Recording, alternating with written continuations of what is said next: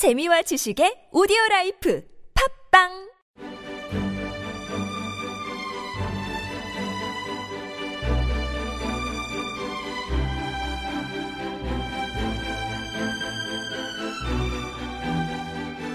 안녕하십니까. 김성현의 시사 돋보기 49번째 시간으로 인사드립니다. 한파입니다. 정말 많이 춥네요. 음, 낮 최고 기온과 밤 최저 기온의 격차가 크기도 하지만 아, 춥긴 매한 가지고요. 어, 갈수록 더 추워지는 그런 날씨 속에 여러분 어떻게 지내십니까? 어, 김성현의 시사 돋보기 49번째를 시작하면서 먼저 드리고자 하는 말씀은 이겁니다. 최근에 어, 영국 어, 런던 경영대학원에서 발표한 박사학위 논문 이야기입니다. 어, 정경유착과 자원 배분의 왜곡이라고 하는 제목의 박사 논문인데요. 공교롭게도 이 영국의 한 대학에서 박사학위 논문이었는데 그 내용이 뭐냐 하면 MB 정부 때 학연과 인맥이 자원 배분을 왜곡했다. 그래서 따라서 연간 2조 7천억 원에서 4조 원 정도의 사회적 손실을 가져왔다라고 하는 그런 내용의 논문이었던 겁니다. 어, 이제 그 지은이 박사 학위자는 음, 한 언론과 인터뷰에서 확실한 것은 정경 유착에 따른 사회적 손실이 한국뿐만 아니라 독일, 영국 등에서도 발생한다. 이명박 정부를 분석 대상으로 삼은 것은 정경 유착과 관련된 데이터 활용이 가능했기 때문이다. 이렇게 설명을 했습니다. 도대체 얼마나 심각하길래 이런 논문까지 우리나라를 대상으로 했던 것일까요? 조금만 살펴보도록 하죠. 어, 이 논문이 설정한 것 가운데 이런 게 있습니다. 대통령과 유착이 있는 기업을 구분했는데 하나는 2007년 8월 이명박 전 대통령이 한나라당 대선 후보로 결정된 시점에 고려대 경영대 또는 현대건설 출신이 최고 경영자로 재직 중이었고 이후 2008년 상반기까지 교체되지 않은 곳 그리고 두 번째 2008년 상반기 고려대 경영대 또는 현대건설 출신이 최고 경영자로 임명된 곳을 꼽았습니다. 또 공공시달 시장, 도, 조달 시장에서 대통령이 임명권을 가진 공기업과의 관계를 분석한 건데요. 어, 이 논문의 내용에 따르면 이명박 정부 시절 대통령과의 인연이 영향을 끼친 증거로 어, 보인 것이 뭐냐면 고려대 출신이 검사장은 5명에서 11명으로 2배 이상 늘었고 장관급은 11.7%에서 13.3%로 늘었으며 청와대 고위 공직자는 14.7%에서 22.9%로 늘었다는 것을 제시합니다. 또 이들 기간에 하위 기관까지 이런 인연의 낙수 효과가 발생했을 것으로 추정을 하고 있습니다. 그래서 어, 이 논문이 대상으로 삼았던 건 이런 부분입니다. 이명박 전 대통령이 한나라당 대선 후보로 선출된 시점부터 다음 대통령 선거 직전 해인 2011년까지 630개 상장사들이 어, 나라장터라고 하는 국가종합 전자조달 시스템이 있어요. 어, 나라 장터 등 온라인에서 이루어진 공공 계약을 표본으로 삼은 겁니다. 어, 이전 대통령과 인연이 있는 기업과 없는 기업들의 공공구매 계약 내역을 이명박 정부 출범 이후 3년과 아, 이전 3년을 비교한 거죠. 그 결과 아, 이명박 전 대통령과 인연이 있는 기업들은 다른 기업에 비해서 조달 계약 규모가 3.03%포인트 높았다고 합니다. 음, 이런 이제 계약 규모는 그렇게 늘어갔는데 성과는 어땠느냐? 안 좋았다라는 게 결론입니다. 건설 분야 계약의 경우에 이명박 전 대통령과 같은 배경을 가진 기업들이 공사 연기 등 나쁜 결과가 이제 나오게 된 경우가 그렇지 않은 기업에 비해서 11.48%포인트나 높았답니다. 특히 이명박 전 대통령과 같은 배경의 공기업이 같은 배경의 민간 기업과 계약을 맺은 경우 그렇지 않은 공기업이 발주한 계약에 비해서 성과가 나쁜 경우가 무려 40.50%포인트나 높았다는 거죠. 그래서 결론은 뭐냐면 이명박 전 대통령이 당선 이후 그와 인연이 있는 기업들이 공공조달에서 더 많은 계약을 따냈고 이는 자원 배분의 왜곡을 불러왔다 이거예요.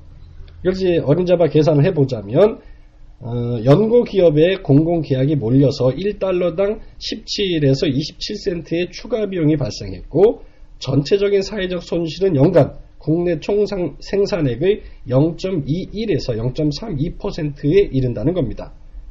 계산해 보면 2010년 국내 총 생산이 약 1265조 원인 것에 비춰 보자면 이 0.21이 1에서 0.32%를 잡으면 얼마가 되냐면 2조 6,600억 원에서 4조 500억 원까지의 규모인데 그만큼의 사회적 손실이 발생했다는 겁니다.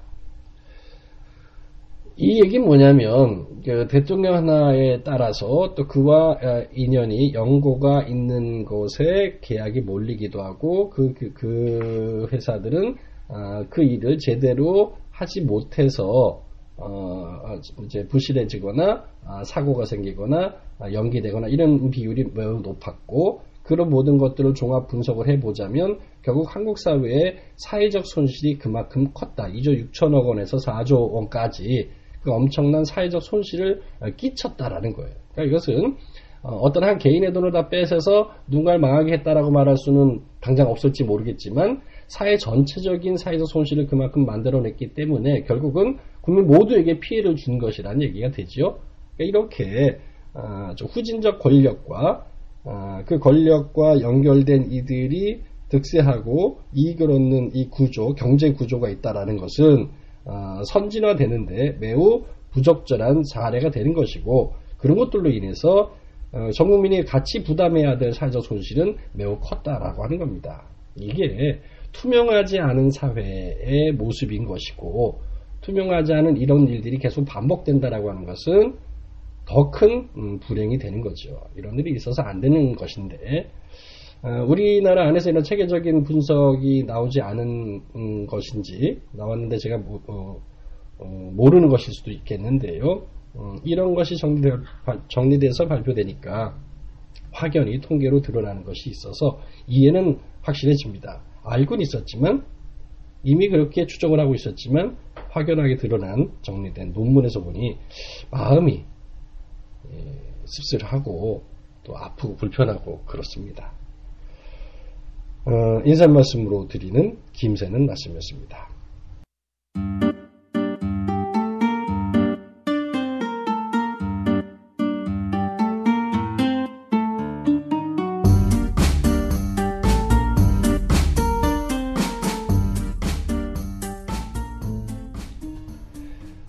본론으로 들어가도록 하죠. 노동법에 대한 이야기입니다. 이제 노동 개혁이라고 얘기하는 정부 측 입장과 노동 계약이라고 하는 어, 노동자들의 입장이 첨예하게 대립하고 있습니다. 새누리당과 청와대는 계속 어, 국회를 압박하고 있죠. 어, 노동을 개혁한다고. 이제 단어상의 개혁은 굉장히 좋은 건데요. 진짜 그것이 개혁인지는 살펴볼 필요가 있습니다. 우리가 이제 언론에 나거나 한 것들을 이제 제목만 보거나 이게 사실 자세한 내용을 잘 모르다 보니까 아, 제목에 의해서 왜곡돼도 우리 구분하지 못하고 어, 의도치 않게 부안해동하는 경우들이 생깁니다. 이런 경우도 마찬가지인 것 같아요. 노동개혁이라고 얘기하는 이 동네 이야기가 정말 맞나 한번 보도록 합시다. 현재 정부와 새누리당 또 그리고 재벌까지 힘을 합쳐서 밀고 있는 노동계약 저는 계약이라 표현하겠습니다. 노동 계약의 내용 크게 이런 겁니다. 노동 관련 다섯 개 어, 법률과 어, 일반 해고 취업 규칙 관련 두 개의 지침, 가이드라인인데요. 이것으로 나눠볼 수 있어요. 이것을 다 통과시키고자 하지만 어, 그렇게 오래도록 밀어붙여도 잘 안 되고 있어서 요즘은 조금씩 약간은 뭐 바꿀 의향이 있는 것처럼 아주 부분적으로만 그런 이야기를 하고 있는데요. 내용이 도대체 얼마나 심각하길래 어, 야당들과 어, 노동자들이 이렇게 극렬하게 반대를 하고 있는 것인지 한번 보도록 하도록 하죠.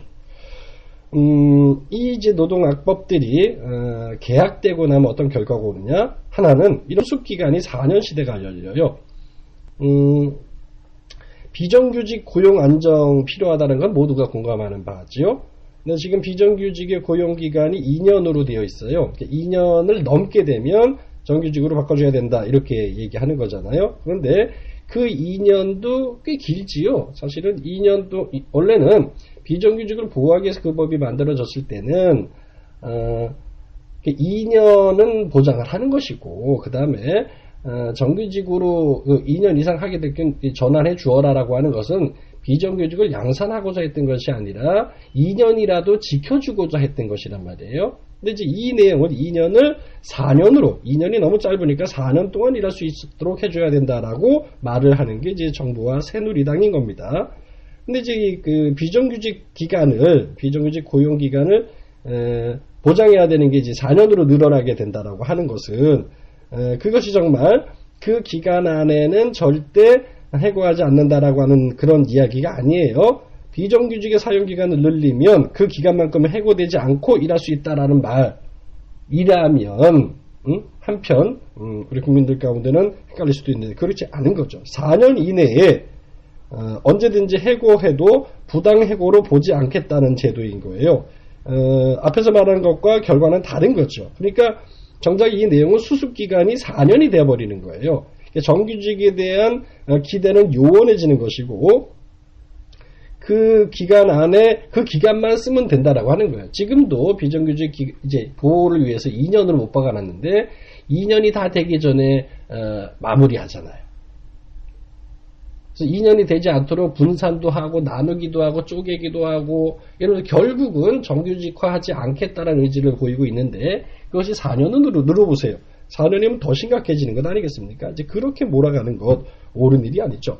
4년 일했다고 해서 어, 자동으로 정규직이 되느냐? 그것도 아닌 거예요.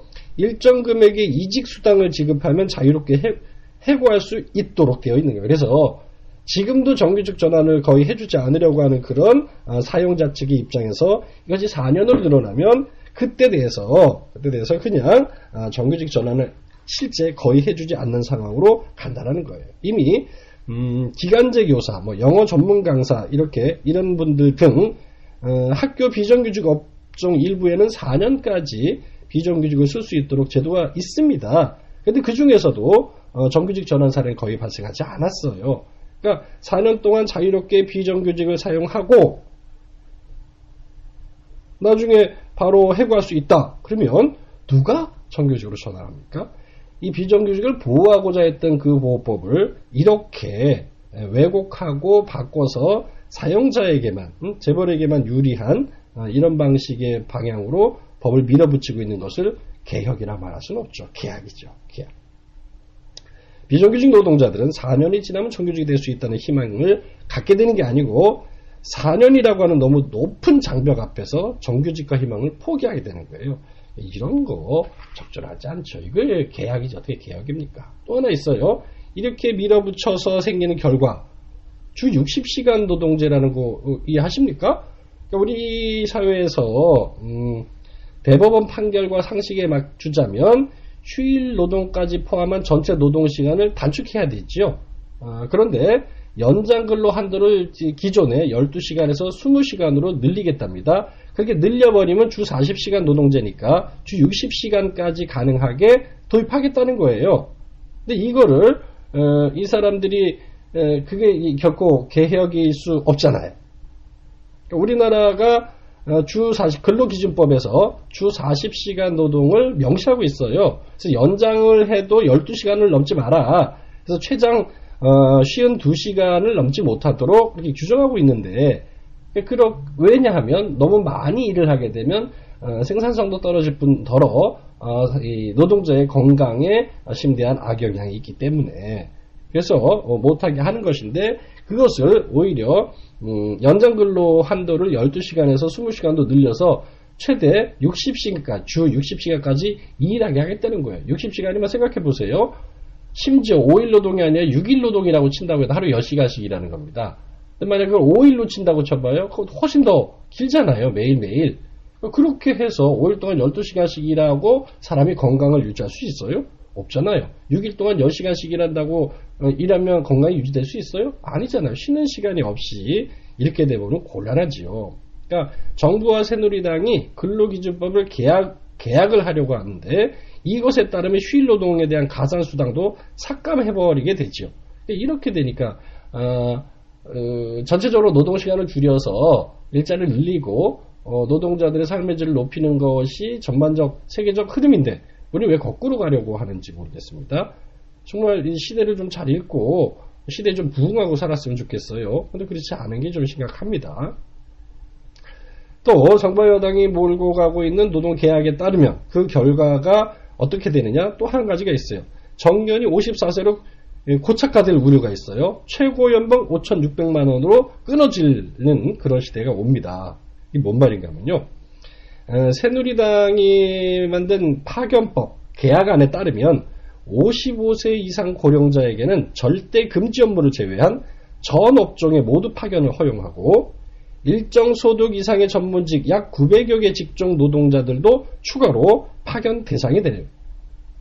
결과적으로 무슨 일이 생기냐면 이게 말이 어려우니까 정년이 54세로 단축됩니다. 왜냐하면 55세부터는 업종과 관계없이 자유롭게 파견을 사용할 수 있는데 굳이 연타, 연차에 따라서 임금이 높아질 수밖에 없는 그런 고령의 노동자들을 사용할 이유가 없어지는 거죠. 함부로 못 자란다고요? 그거 아니에요.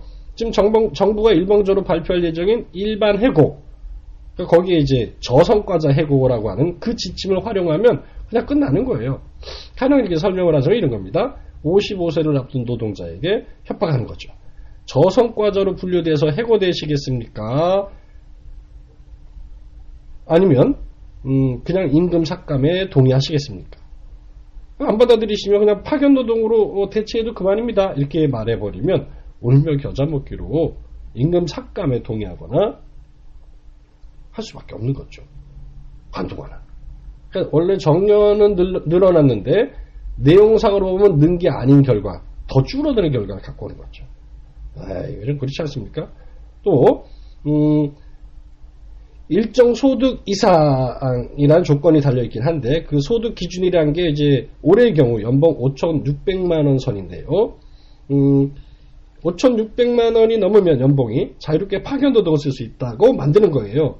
그러면 어, 연봉 많은 사람한테 그냥 나갈래요. 연봉을 좀 깎아주고 거기에 맞출래요. 이러면 어쨌든 5,600만 원이 넘지 않도록 받아들일 수밖에 없는 거죠. 결국 임금 삭감이 받아들여지는 거죠. 안 그러면 파견 노동자 대신 쓰겠다 이래버리니까 내 자리를 잃지 않기 위해서 어, 질이 떨어지는 일자리로 전환되는 것을 묵인할 수밖에 없는 그런 현실. 그런 결과를 만든다고 하는 것. 음, 그것이 예견되는 충분한 상황이 보이는데도 음, 개혁이라 그러면서 밀어붙이고 있는 정부 누구를 위한 정부인가요? 국민을 위한 정부인가 맞습니까? 이 아니잖아. 이런 식으로 가서 국민에게 행복을 주는 정부가 되기는 어렵죠. 국민을 더, 점점 더 힘든 곳으로 어, 구렁텅이로 밀어넣고 있는 정부 음, 신뢰하기가 어렵죠. 아, 아주 아주 나쁩니다. 이것은 정말 곤란합니다. 이건 노동 개혁이 아니고 노동 계약입니다. 그래서 막아야 합니다.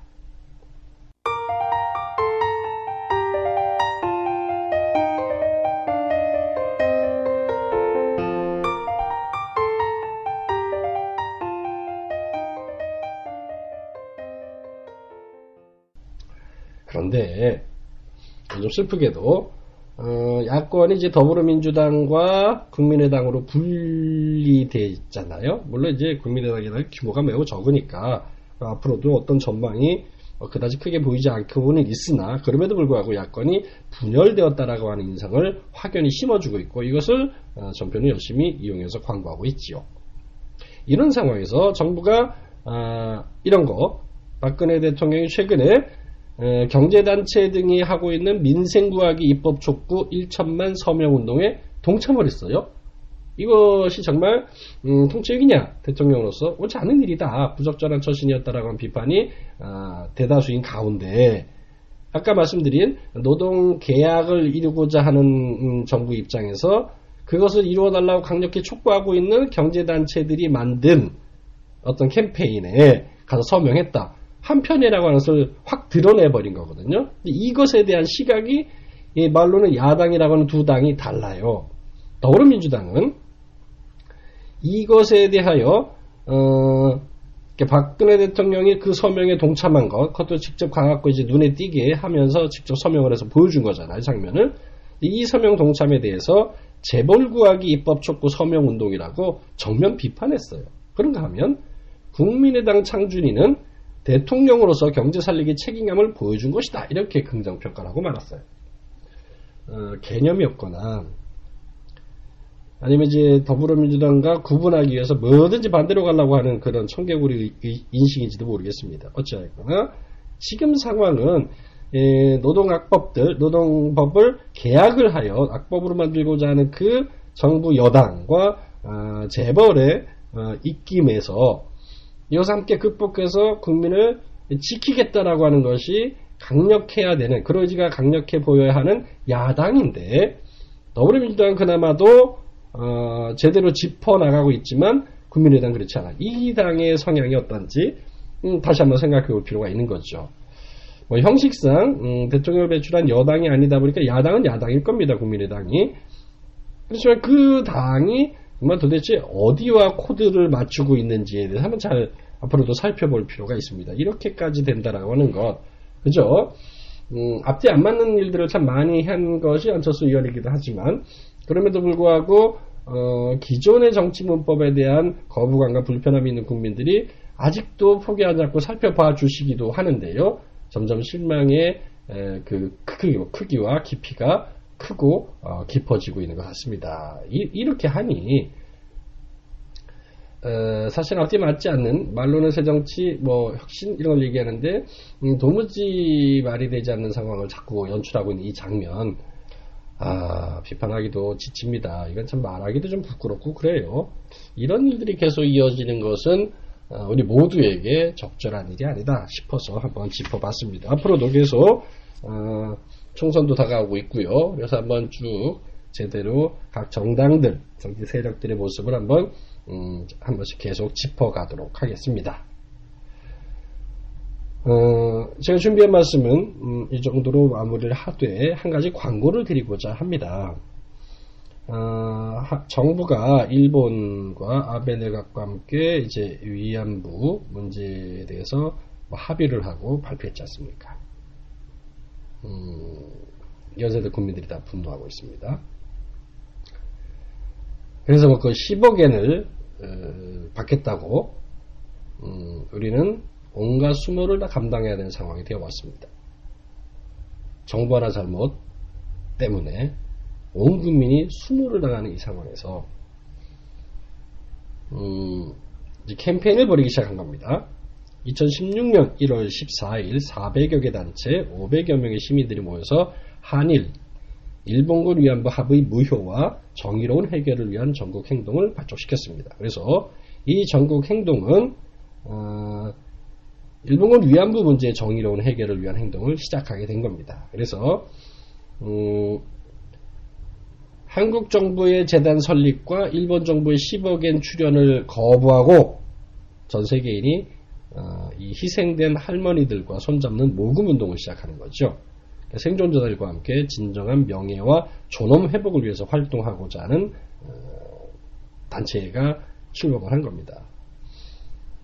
그런 음, 전시 성폭력, 성노예화하는 사건은 더 이상 벌어져서는 안 되고 물론 전쟁도 다시 일어나서는 안 되겠죠. 그래서 할머니들의 눈물을 닦아드리고 어, 평화비가 평화의 소녀상이라고 하는 그 평화비가 비로소 발뒤꿈치를 땅에 에, 디딜 수 있도록 한번 힘을 모아야겠다라고 해서 지금 이제 음, 이 재단에 어, 1만 원씩 출연하자라고 하는 그런 운동이 펼쳐지기 시작했습니다. 그래서요, 음, 계좌를 알려드리겠습니다.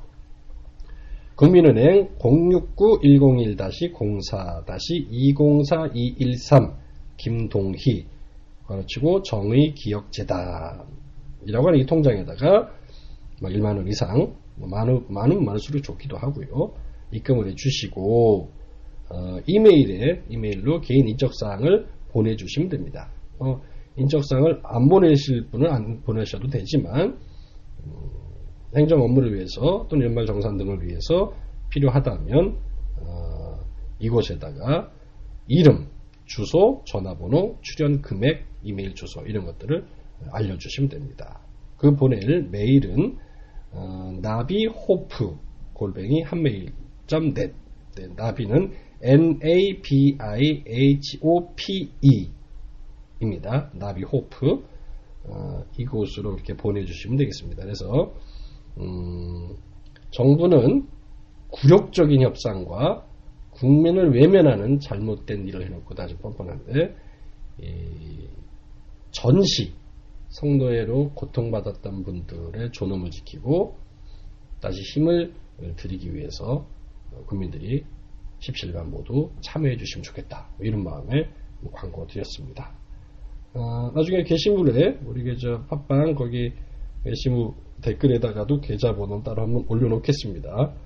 하실 수 있다면 모두 온 가족이 참여해 주시기를 어, 부탁을 드립니다. 이렇게 부탁드리면서 김성현의 시사 돋보기 49번째 시간 이렇게 마무리하도록 하겠습니다. 다음 주에 뵙겠습니다. 고맙습니다.